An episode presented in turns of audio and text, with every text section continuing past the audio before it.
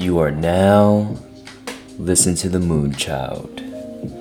It is March 12th. It's been officially a year since going to that basketball game, seeing the Kings versus the Pelicans, and that's when COVID shut down and all of our lives changed forever. But I would say we came pretty long way since then. Um, we're more educated on the topic. Uh, we have a vaccine out that I should be getting soon.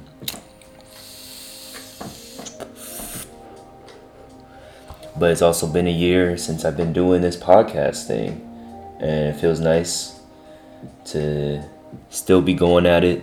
Uh, people still supporting it, and it keeps me going. And I realize I've have a passion for this. You know, um, I would have not kept doing it if I didn't have a passion for it. So I appreciate coming on the mic, speaking my mind, talking about the things that I like to talk about, and we're gonna keep this thing going. So the Moonchild is here to stay. All right. And speaking of March, there's a lot of madness in March today. Uh, a lot of shifting going around in the two major sports that I like to watch in football and basketball. Um, again, talk about a little bit more football today, and but I'm gonna start off with basketball. I'm gonna talk about the trade deadline, um, talk about the NFL draft, what prospects I like, and how this is the most interesting QB class in history.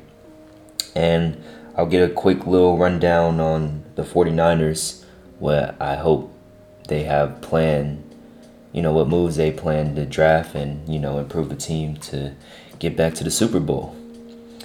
Now it's funny uh, when I talk about the, you're gonna see the difference when I talk about the Niners and I talk about the Sac- Sacramento Kings, because when I'm talking about the Sacramento Kings, you know, I'm talking about one of the worst franchises in the NBA. But when it comes to football, where, you know, I can be a little arrogant and I can talk a little bit more shit because, you know, Niners got the hardware to prove it, went to the Super Bowl, and that's just a much better franchise, and that's a top five franchise in the NFL compared to being bottom five. But to the NBA, the trade deadline is March 25th. Last night, the Kings beat the Rockets, and you know, I'm not too impressed about the win. The Rockets are showing that they are in a complete rebuild. Uh, PJ Tucker's not happy there. I'm pretty sure they're going to shop Victor Oladipo. Victor Oladipo has no business in being there due to the fact that he has he's on the final year of his contract to become a free agent. Um, the Rockets are not winning or planning to win anytime soon. So I see that's why they didn't get Caris LeVert because they would have got Caris LeVert, Caris LeVert would have just been a guy on a bad team that they traded James Harden for. So I think the Rockets see an opportunity to flip Oladipo, and I think Oladipo would be able to help a championship team. Uh, he's a combo guard. He can play the one as well. Uh, he is a threat defensively. Um, even though he had that injury, I watched him versus the Nets um, when James Harden made his return to Brooklyn. And uh, Victor Oladipo's foot speed was there with James Harden. And we all know that Victor Oladipo is an elite defender. Um, it was questions that if he was still an elite defender after the ACL injury, but he's proved that he's back. Um, when I watch him defensively, he's one of the best perimeter defenders at his position. And if you can bring an impact defensively, you can impact a championship team for sure. I like I like him going to Miami, either Miami or or Milwaukee. If if he can get to Milwaukee, oh my God! Just imagine the backcourt defense with Jrue Holiday and Victor Oladipo. Khris Middleton's a pretty good defender. And then you got the defensive player of the year in Giannis. And then you got a guy who's usually top 10 in blocks with Brook Lopez. I like that starting five. I already told you the situation about Milwaukee, though, is that they need uh, a six man um, if they really want to make an impact this year. But Milwaukee's time is coming. Giannis is there for five years. I like what Milwaukee got going on. I hope the best for them, especially as a small market city. But if we get back to the Kings, um, these next seven games before March 25th is going to determine if we're selling or if we're competing for the playoffs. We got to remember that 10 teams can make the playoffs. and we're really only two games out of away from the tenth the tenth spot to be eligible to be in the play-in game. You know, I will tell you here because nobody talks about the Kings, but we're on the same level as the Pelicans right now. We have, and if you if you look at the Pelicans, you think they have a chance. You know, you look at their roster, you would think that they have a chance to compete for the playoffs. When I look at the Kings roster, you wouldn't think that they can compete for the playoffs, but we're able to make it work. Um, and if they can find a way to compete for playoffs, I would be happier with that than selling. Because, like I said, if you can build a winning culture, if you can gain momentum and show the guys you know, if, if, if the players can get used to winning in some sense, I feel like that can be a that can go a long way. You know what I'm saying? We already got guys that we can build around. We just need the glue guys and we need the defensive pieces if we want the team to get better, which is fully possible. And you don't need a top ten pick to do that. It's all about the mentality for me, um, the mental aspect, and the interesting thing about the second part of the season is that our schedule will be easier than the first half of the season. I remember we played more playoff teams for sure, more than non playoff teams. We played a lot of top five seeded teams in both respective conferences.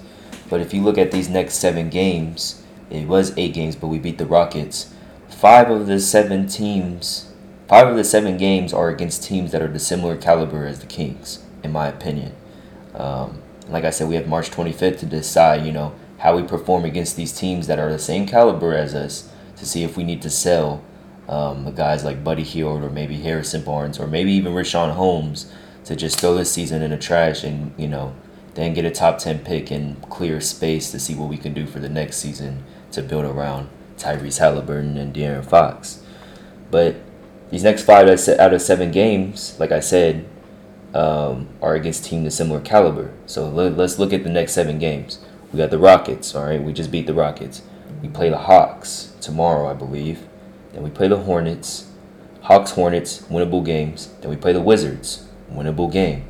Play the Celtics. We beat the Celtics, but that's a playoff team. You know, the Celtics are definitely favorite.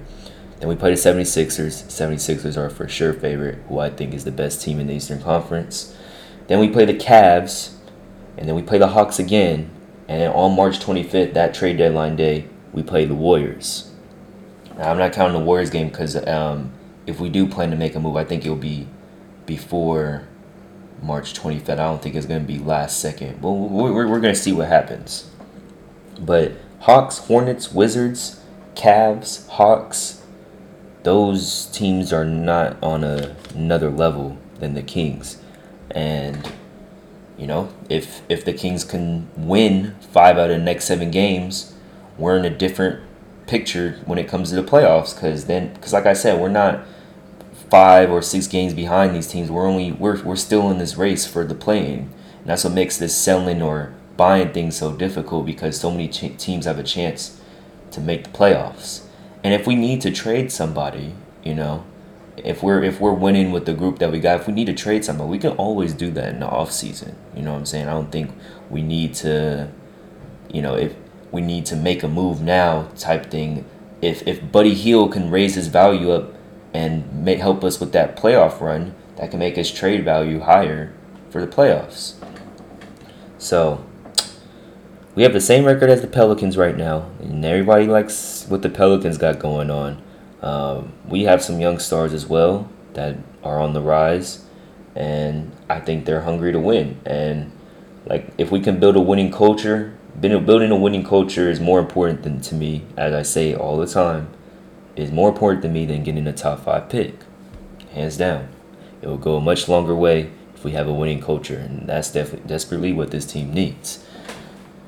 So it's going to be interesting. Um, we're going to see how these next five to seven games progress. Um, I don't know if I'm going to be able to watch every single game now that I have two jobs. But enough with the NBA today. I'm going to talk about a little bit about the football aspect. So, little rundown of my of my fan football background. So I was a Raider fan. I was a Raider fan most of my life. You know, I grew up a freeway exit away from the Coliseum. And yeah, no problem being a Raider fan. You know, it's sad times, but the passion in the city, the culture of the organization, um, just the pride of the city that took in that team. I felt like it was amazing. You know what I'm saying? You see, even though all the pain watching that team just constantly be bad. You know, I'm, last time they won a playoff game when I was two years old. That's longer than the Kings. And you know, I no problem. I have no problem staying loyal to a weak team, but, but, when you know, I heard you know they used to be in they used to be in L.A. Right? They used to they relocated from Oakland once. When I found out they was moving to Vegas, I just thought it was a slap in the face. You know, L.A. Okay, I could have dealt with that. San Diego, I could have even dealt with that. But Vegas, another country, and you know another state. But just at the end of the day, if this team will, you know, they're probably never. But if, if the Raiders was to win the Super Bowl, just knowing that there's not going to be a parade in Oakland, it's not the Oakland Raiders to me. I became, I was an Oakland Raider fan. I'm not no fucking Raiders fan. I don't think the franchise is that great to be a straight Raider fan. I will not argue with no Raider fan. I will give the sympathy and the benefit of a doubt of an Oakland Raider fan that wants to still support the Las Vegas Raiders. I don't care about Raider fans. You know, you fucking if you like I don't give a fuck if you're from another country. I mean, if you give another state or whatever, you like the Raiders, you like the Raiders for just what it is. I don't care. I was an Oakland Raider fan.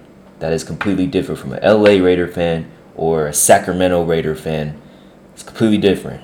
All right. I was an Oakland Raider fan. And the fact that they weren't going to be in Oakland, it was just a slap in my face. So, I went to a team that was going to be in the Bay. They're going to stay in the Bay and I became a Niner fan. I became a Niner fan in 2017. When the, the the two days after I found out when, when I found out that the Raiders were gonna be moving to Vegas, I was not gonna be part of no farewell tour. That's just a slap in my face. I've been supporting a shitty ass team my whole life just for them to move away and be shitty somewhere else. Fuck that. No, I'm not doing it. You can't. There's no other franchise that relocated from the same city twice. It's just a slap in the face. I'm not gonna stay loyal to that. You know, it's just like a toxic relationship. You know, I'm not gonna stay. I'm not toxic. I don't want to stay part of a toxic relationship. Deuces. I'll just go support another team. If the Sacramento Kings relocate to fucking Kansas City or something, deuces. I'm becoming a Clippers or a Warrior fan. See ya. I'm not dealing with that shit. You know, I became a fan of that city. I'm not a fan of the brand. I like the city and the passion of what the team provides for the city. That's what I'm about. I'm not I don't give a fuck about no brand. That's just me personally. If you want to stay a Raider fan, if you're an Oakland Raider fan, you want to stay with them, all power to you. That's good for you. That's not me. I don't care about the brand. And being an Oakland Raider fan was completely different.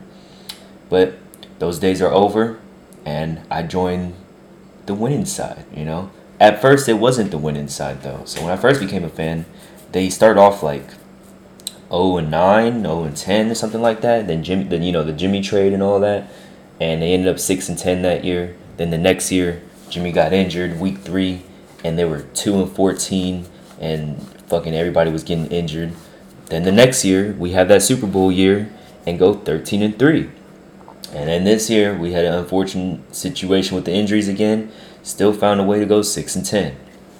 So, that's my background on my, you know, what teams I support, what team I support. Call me a traitor or whatever. I don't give a fuck. You can call me a traitor. There is no reason for me to be loyal to a franchise that's not loyal to me. That's just my saying on that. So, but away from that, I want to talk about the NFL draft. And this is the most interesting QB class in history due to the way that the league is changing, tra- changing offensively. Um, you know, quarterbacks have less chance of getting hurt, of course. Um, there's more pass. Defenders can't hit, you know, above the head. They can't make illegal hits the way they used to. It's a lot more space. So, um, you know, it's more of a passing league. We all know this is becoming more and more of a passing league. And we all know the league has changed since 2017, since that Mahomes and Deshaun Watson draft, and how important a quarterback is, and how dynamic these young QBs are coming out and coming into the league and just making an impact. For an example, Mahomes came and wrecked the league. Deshaun Watson came and wrecked the league. Now you got Josh Allen that developed and wrecked the league. Um, Lamar Jackson, Kyler Murray, and just recently uh, you got Justin Herbert with no off season, no OTAs, none of that. Came in and just showed that he's a Terminator. Joe Burrow doing with no offensive line, doing what he was doing. And we're still waiting on what we see from Tua. Still waiting on what we see from Jalen Hurts. Daniel Jones is all right. Trust me, there's still some bad QBs that come out. Not every QB's been a hit, but there has been some very special QBs that became top 15 already in less than four years since they've been in the league. Because everybody's dual threat. Um, all the QB camps that you know my generation is going through. Like, these are 2,000 babies that are going to be coming into the draft. All these QB camps that they're going through, they're just more advanced. You know what I'm saying? They're coming into the league much more prepared. So you got four to five game changing QBs, and you might not see a, a defensive player go in the top 10 this year. A lot of it's very uh, QB wide receiver, you know, popular. You get yourself a skill position have yourself a good QB, you got yourself a good offense. It's pretty much what it's been. Um, you see what Tom Brady did. He went to a place where they already had O.J. Howard at tight end and Cameron Brate. Then you had two stud receivers that was able to get a thousand yards with Jameis Winston um, and Mike Evans and Chris Godwin. Um, you got the weapons that you got the weapon that Aaron Rodgers had. All he needed is one. He just needed Davante Adams, who's the best receiver in the NFL. Then you got the Kansas City Chiefs and having Tyreek Hill and um, Travis Kelce. That's just that's just a killer. You see Josh Allen's game change when he got a guy like Stefon Diggs. So it's all about that QB wide receiver thing that you um, that every team has. And if you got that straight, then you you most likely will have a top 15 offense if you can have a, a number one receiver um, and a you know a top 15 QB. Um, you see how Kyler Murray's game changed when he got DeAndre Hop- Hopkins. Wide receiver is very important. If there's four positions, um, that's I would say the the most the top five most important positions that you want on your team. You want to you want your franchise QB, you want your franchise receiver, you want your franchise left tackle, you want your franchise pass rusher. I mean, you can argue for if you want if you rather have a linebacker or a corner I think a corner is probably more valuable now than a, line, a middle linebacker because then you need somebody, you need a number one corner to shut down that number one receiver. Having a guy like Jaire Alexander or Jalen Ramsey. But back to the draft, um, you're going to see probably four or five QBs go and four or five wide receivers go in this top 10. I think there's top 10 talent in on defense for this draft. I think uh, Micah Parsons and um, Micah Parsons could go top 10 maybe still, but you know, people are more focused on the wide receiver and QB position. Another guy that I, I would say that's probably not going to even go in the first round, but he's top 10 talent is that safety from TCU, Trevon Moehrig. I seen I seen some of the tape of him, and he's like a Tyrann Mathieu. You know, you got a safety that can guard, that can line up at linebacker, that can line up at corner, um, that can cover the whole field as ball hawk. But you know, teams don't value a safety in the first round because they don't. They'd rather uh, they wouldn't want to invest their first round pick into a safety. They feel like they can get a safety in the second round. But hey, they can choose whatever. But uh, I want to give my QB and my wide receiver rankings since most likely um, a lot of these guys that I'm gonna say is probably gonna go top ten. Um, you might see quarterbacks, you might see the first four picks be quarterbacks, to be brutally honest. But the quarterback class is so interesting this year, so I'm gonna I'm gonna go over it. I'm gonna give my top five, um, going from five to one. Um, probably very similar if you ever seen other uh, QB rankings. But here's how who I think, and I'll give a comparison on who they're like, and that's already in the NFL. Uh, so number five, I think the fifth best QB is Mac Jones. Now, if you look at him in college, he did exactly what Joe Burrow did, but one percent better. He had the highest QB rating in college football history, right above Joe Burrow. Now you can argue and be like, "Oh, it's because of the weapons he had." You know, Joe Burrow had Ja'Marr Chase, and he also had Justin Jefferson. Justin Jefferson just broke the record um, in rookie receiving in rookie receiving yards passing Randy Moss. Um, but that doesn't just because you have a good receiver that doesn't you can't downplay of how good the QB is as well. He's putting on the dime, he's throwing it on time, and he's dealing with SEC pass rushers as well. Um, now the only question with Mac Jones because the dude could read the defense, the dude's timing is straight, but it's just how does he deal under pressure when the play breaks down um, in the NFL speed? Can he escape? Can he make plays when plays don't break down? Because everybody's gonna call him a system QB. Because in a, in a good system, if everything's going right, if he's in a good situation, good coach, um, he can be very talented. He can be another one of those Tom Brady type players that just makes the right reads every single time. He can make all the throws from the pocket. Um, but the people ahead of him are more dynamic than him. But as far as reading the de- defense, reading the defense and IQ, and he was also a scout team QB for Alabama. He's going against a Nick Saban defense all the time in practice. He's the best in this draft when it comes to smarts and reading the defense, for sure. I would say my comparison to him, though, I'm not going to say Tom Brady. Um, he can have a ceiling like Tom Brady. Well, I don't think any, actually, no. I don't think anybody can have a ceiling like Tom Brady. But he's talking about making throws from the pockets and reading the defense very well. Um, I com- his comparison to me is Kirk Cousins. I think I see a lot of similarities like that. Now, number four, I have Justin Fields. Now, if you ask me at the beginning of the year, I would have him at my second best quarterback. But based on what I see from the other guys, they have something that Justin Fields does not have. Um, the only problem with Justin Fields is a, his he holds on to the ball for too long, and they say that you know this Ohio State offense that you run it's very easy, it's very simplistic, and we haven't seen too many Ohio State QBs translate to the NFL really well. Um, but I think he's talented. He has the he has the arm, he has the accuracy. He's a physical runner. Um, he's he's he's thicker. He's like 6'3". He's like around 230 pounds. He can run. He can throw. We're just gonna see how he translates. We got we just gotta see how he translates to the NFL game. I still he might still go top five in this draft. Like I said, the first four picks might all be QB. Um, he's very talented. If it was any other draft, you know, if this was a draft last last year, um, he might be over. He might have been taken over Tua. If you look at the 2018 draft, the Kyler Murray draft, he would have been selected right behind Kyler Murray. But like I said, this QB draft class is uh, very stacked. Um, he's a he's an athlete. He's a competitor. Um, he's a fighter.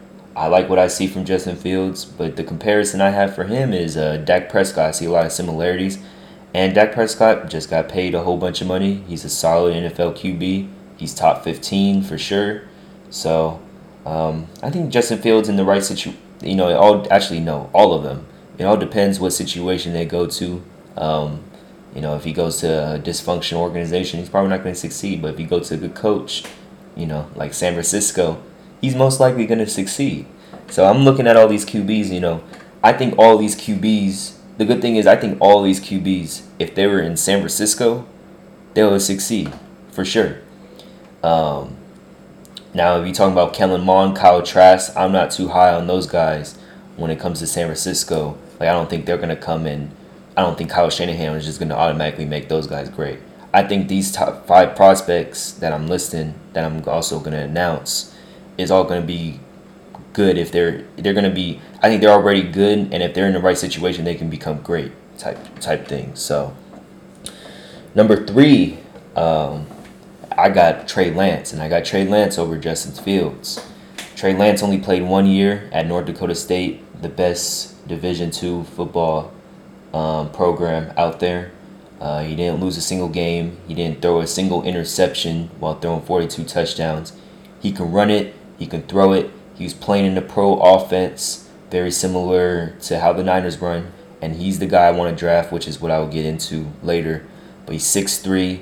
Um, he got hell of an arm. He throws it. He throws it on a rope. A lot of velocity, and he's a runner. He can run it when he has the ball in his hands. Um, running the ball, he he he runs it like a running back. He runs it like Jalen Hurts. But the thing is, he can pass it with the best of them. He has a killer arm. Um, the only question on this dude is that we don't we don't have enough tape on him. But the tape that I seen, I'm like, I didn't need to see too much. I'm like, okay, this dude got it. He got the deep ball. Um, he does he does, he takes the ball. He takes his snaps under center, play action, all of that. Um, I seen enough talent from him. I looked at I looked at the tape. I'm like, all right, he's talented. I'm not no expert. I'll tell you that right now. But when I looked at Trey Lance and he had his pro day today, if you watch him throw the ball, you're like, oh shit, this is something here. And he has the dynamic running ability where he can extend the play and make things happen when things break down. My uh, comparison to him, he's just a little bit shorter, um, but he's still six three. He's just not as he's not six five, but he's like Josh Allen in a way. The Josh Allen that we see now. Um, Josh Allen obviously has had to develop what he is now, but um, Trey Lance doesn't have the inaccuracy like Josh Allen has coming out. Um, the only question on him is is that we have such a little sample size on him, and it's the competition that he played against. Um, will he be able to you know have the same type of impact in the NFL?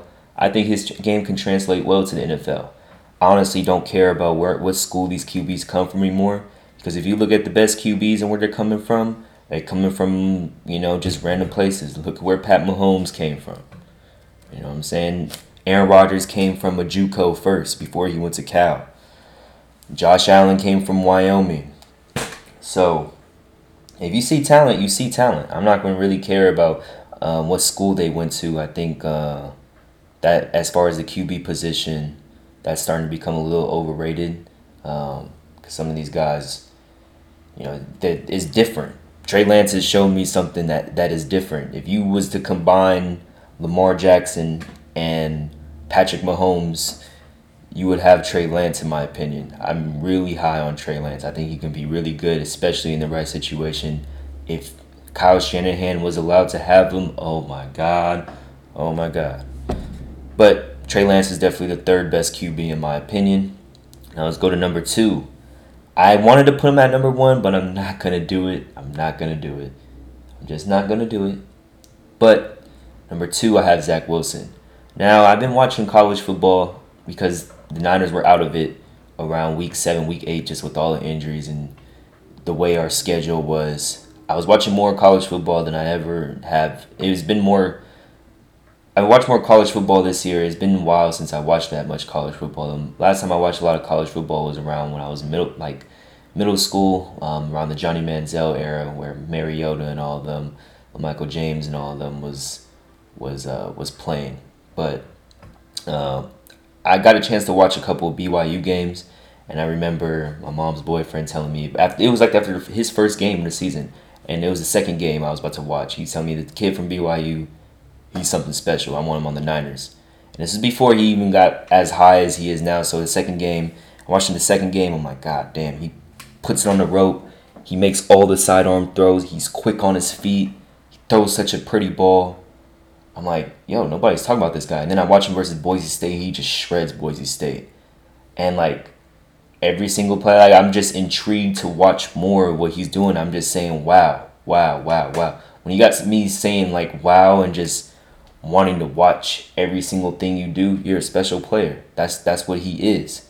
Um, he is, and he's also six three. And my comparison to him is a six three Russell Wilson with a little bit more you know, zip to his throw.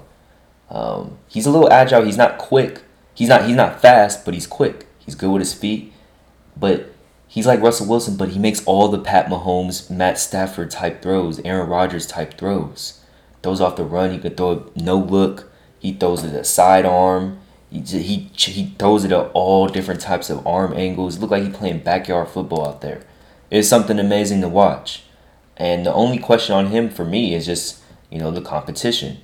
At BYU, they played one ranked team that was Coastal Carolina. They did lose, um, but I it, he didn't show me nothing that he couldn't do.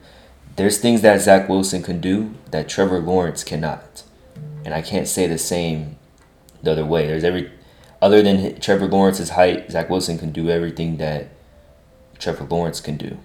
But I can't I still can't put Zach Wilson over him. But you know, you hear from you hear it from me. I think Zach Wilson could for surely become the best quarterback of his draft. You know, but if you don't take him at number one, you know you can't hold him against it. But what I seen from Zach Wilson in college this year, the dude is special throwing the football. And you know everybody caught up to the hype train. When I was watching him, he was around you know, maybe a, a late first round pick, but now he's going number one or number two for sure. There's no way he's leaving the top two. No way. Mm-mm. It's not happening. So Russell Wilson is my comparison. Um, and he's a six three version. He looks small, but he's he's six three.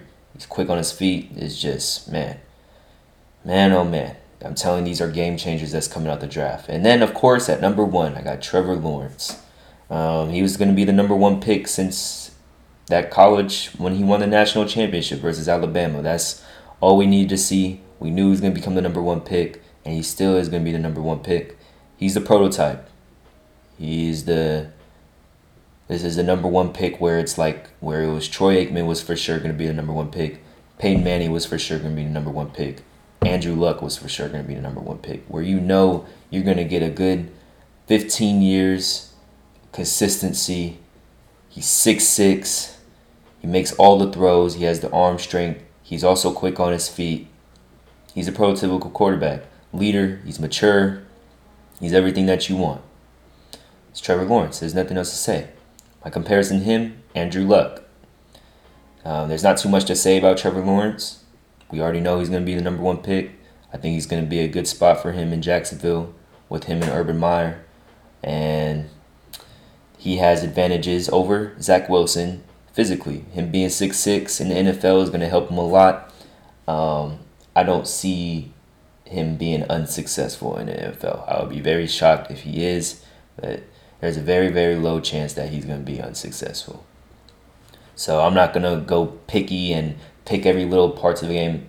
It's Trevor Lawrence. We know what he's going to be. He's going to be a great quarterback in the NFL. That's just what it is.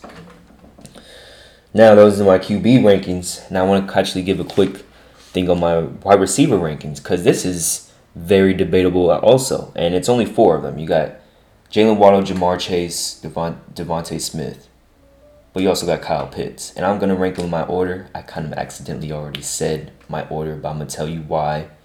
Um, number four, and I think all these guys are probably going top ten as well.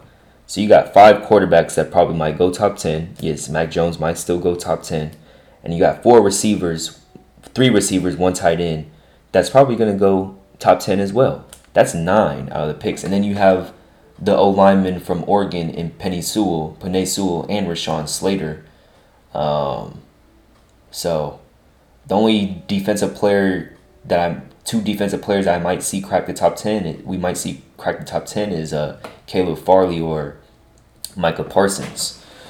But let's go to receiver rankings. Number four, I got Jaylen Waddle. And the only thing that's holding me back from putting him higher is just the injury.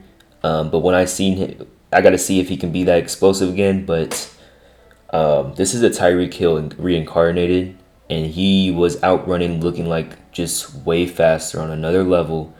Playing in the SEC, I remember his one game watching. I think it was versus Ole Miss. He had like two or three punt returns, and he just has an unreal different speed, and he's solid. It's not like Henry Ruggs where he's a little skinny he's a solid dude. Like he's he's he's, he's a solid dude. Like he don't looks too skinny or nothing.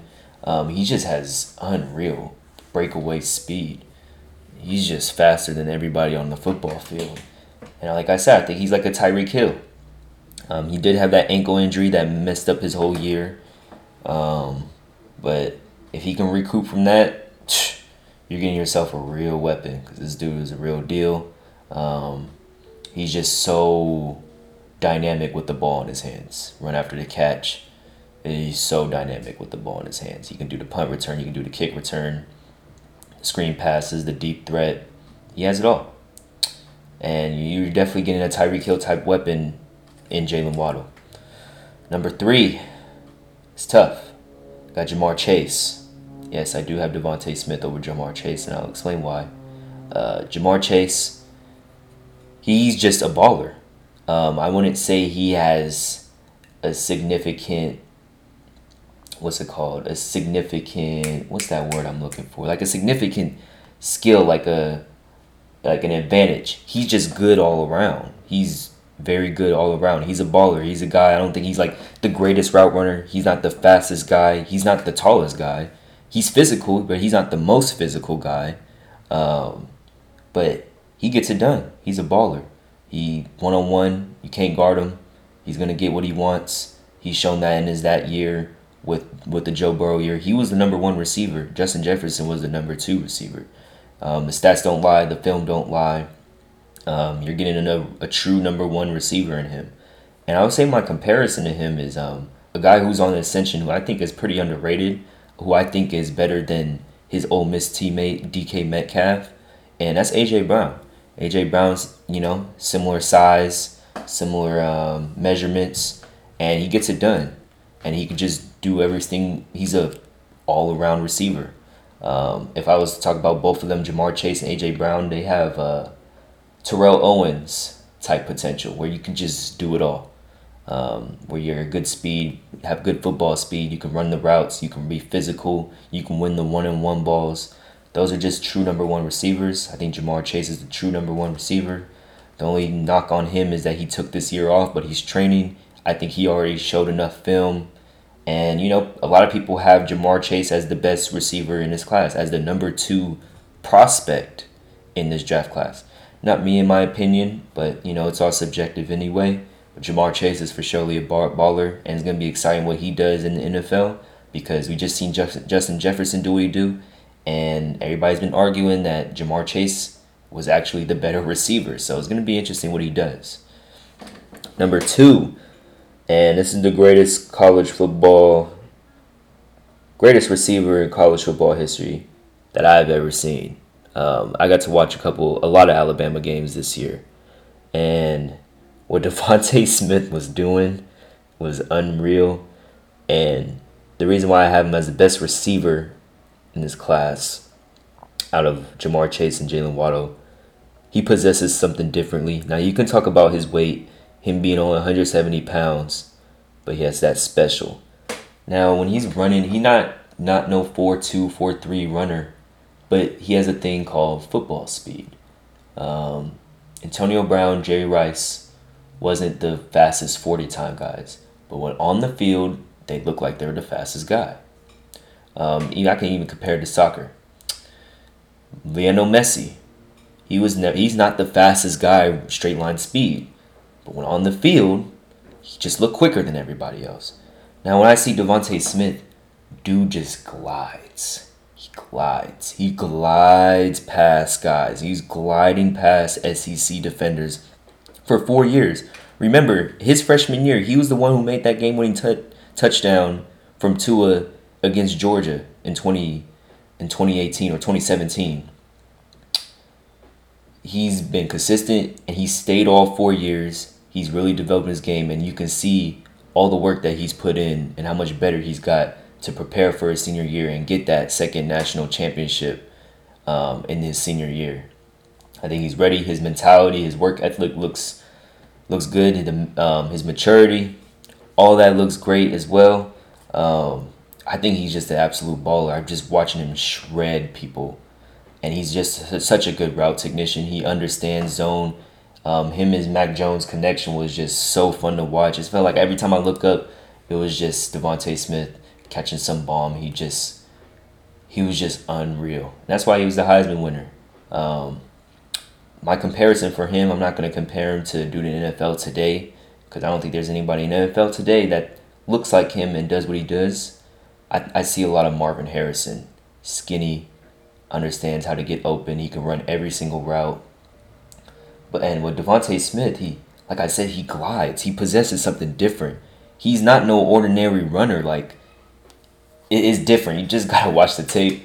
And I, I don't think his weight is gonna have anything to do with it. I think he's just an outstanding football player. And I think he can do it at the next level as a number one receiver. Mark my word on it. I hope he ends up on the Dolphins with Tua. Now, number one, uh, he's not a wide receiver, and he will be the he will be the the first domino of one day where a tight end will be picked number one overall. And I think Kyle Pitts is to take that to another level. Travis Kelce and um, Kittle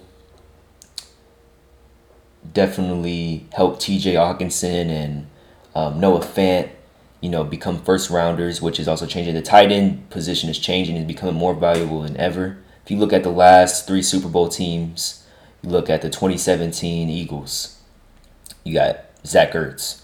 2018 Patriots, you got Gronk. You got the 2019 um, Chiefs, you got Travis Kelce. They're facing against George Kittle. Um, you got 2020, you have um, you have Rob Gronkowski versus Travis Kelce. So a lot of these Super Bowl teams have top five tight ends. And you see the way that Darren Waller was able to just carry the, the Raiders offense last year. Kyle Pitts, six six. Now he's a tight end, but he's just a straight weapon. Um, you can line him up in the outside. You can line him up in the slot. You can line him up in the tight end position. Dude's a straight weapon. He's unguardable, unguardable one on one. He's gonna be a mismatch for corners. He's gonna be a mismatch for safeties, and he's gonna be too fast for linebackers. I don't see how you can guard him. Um, I don't see how you can guard him without double teaming him. I don't. Um, he's too dynamic of a weapon. His comparison is obviously Darren Waller, and Darren Waller showed that he's too dynamic of a weapon. If you don't double team him, you can't stop him. He's going to be too fast for linebackers. He's too big for corners and safeties. Uh, this is going to change the game. I wouldn't be surprised if the Jets took him. Now, they're not going to select him at number two. I wouldn't be surprised if they traded down to number three or number four, get some more draft capital. And if they want to build around Sam Darnold, get that weapon in Kyle Pitts at number three or number four. Um, he's the best weapon in this draft, for sure. He, he possesses something that nobody else has. And at the tight end position, it's going to change the game. We're going to see a tight end go number one overall one day.